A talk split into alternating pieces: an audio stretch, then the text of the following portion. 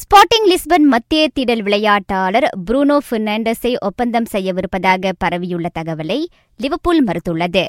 கடந்த பருவத்தில் முப்பத்தி இரண்டு கோல்களை புகுத்திய அந்த போர்ச்சுகல் ஆட்டக்காரருக்கு த ரேட்ஸ் நான்கு கோடி பவுண்ட் தொகையை முன்வைத்ததாக முன்னதாக தகவல் வெளிவந்திருந்தது.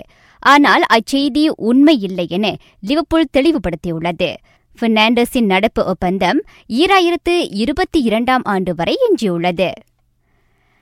மேன் யுனைடெட் பான்மத் தாக்குதல் ஆட்டக்காரர் டேவிட் புருக்ஸை குறிவைத்துள்ளதாம். கடந்த இபிஎல்லில் ஏழு கோல்களை போட்டுள்ள புருக்ஸை இணைத்துக் கொள்ள யுனைடெட் நிர்வாகி அலேகன சோல்ஷா விரும்புகின்றாராம். எனினும் அவரை விட்டுக் கொடுக்க பான்மத் சற்று கூடுதலான தொகையை கேட்கும் என தெரிகின்றது. கார்டிஃப் விளையாட்டாளர் எமிலியானோ சாலாவின் மரணம் தொடர்பில் ஆடவர் ஒருவரை பிரிட்டன் காவல்துறை கைது செய்துள்ளது. கடந்த ஜனவரியில் விமான விபத்தொன்றில் சாலா உயிரிழந்தார்.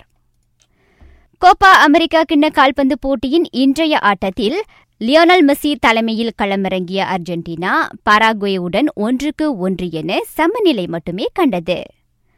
ஆட்ட முடிவை முன்கூட்டியே நிர்ணயித்த சூதாட்டத்தில் தம்மை தொடர்புபடுத்தி வெளியாகியுள்ள தகவலை ஸ்பெயினின் மூத்த டென்னிஸ் வீரர் ஃபெலிசியானோ லோபெஸ் திட்டவட்டமாக நிராகரித்திருக்கின்றார்.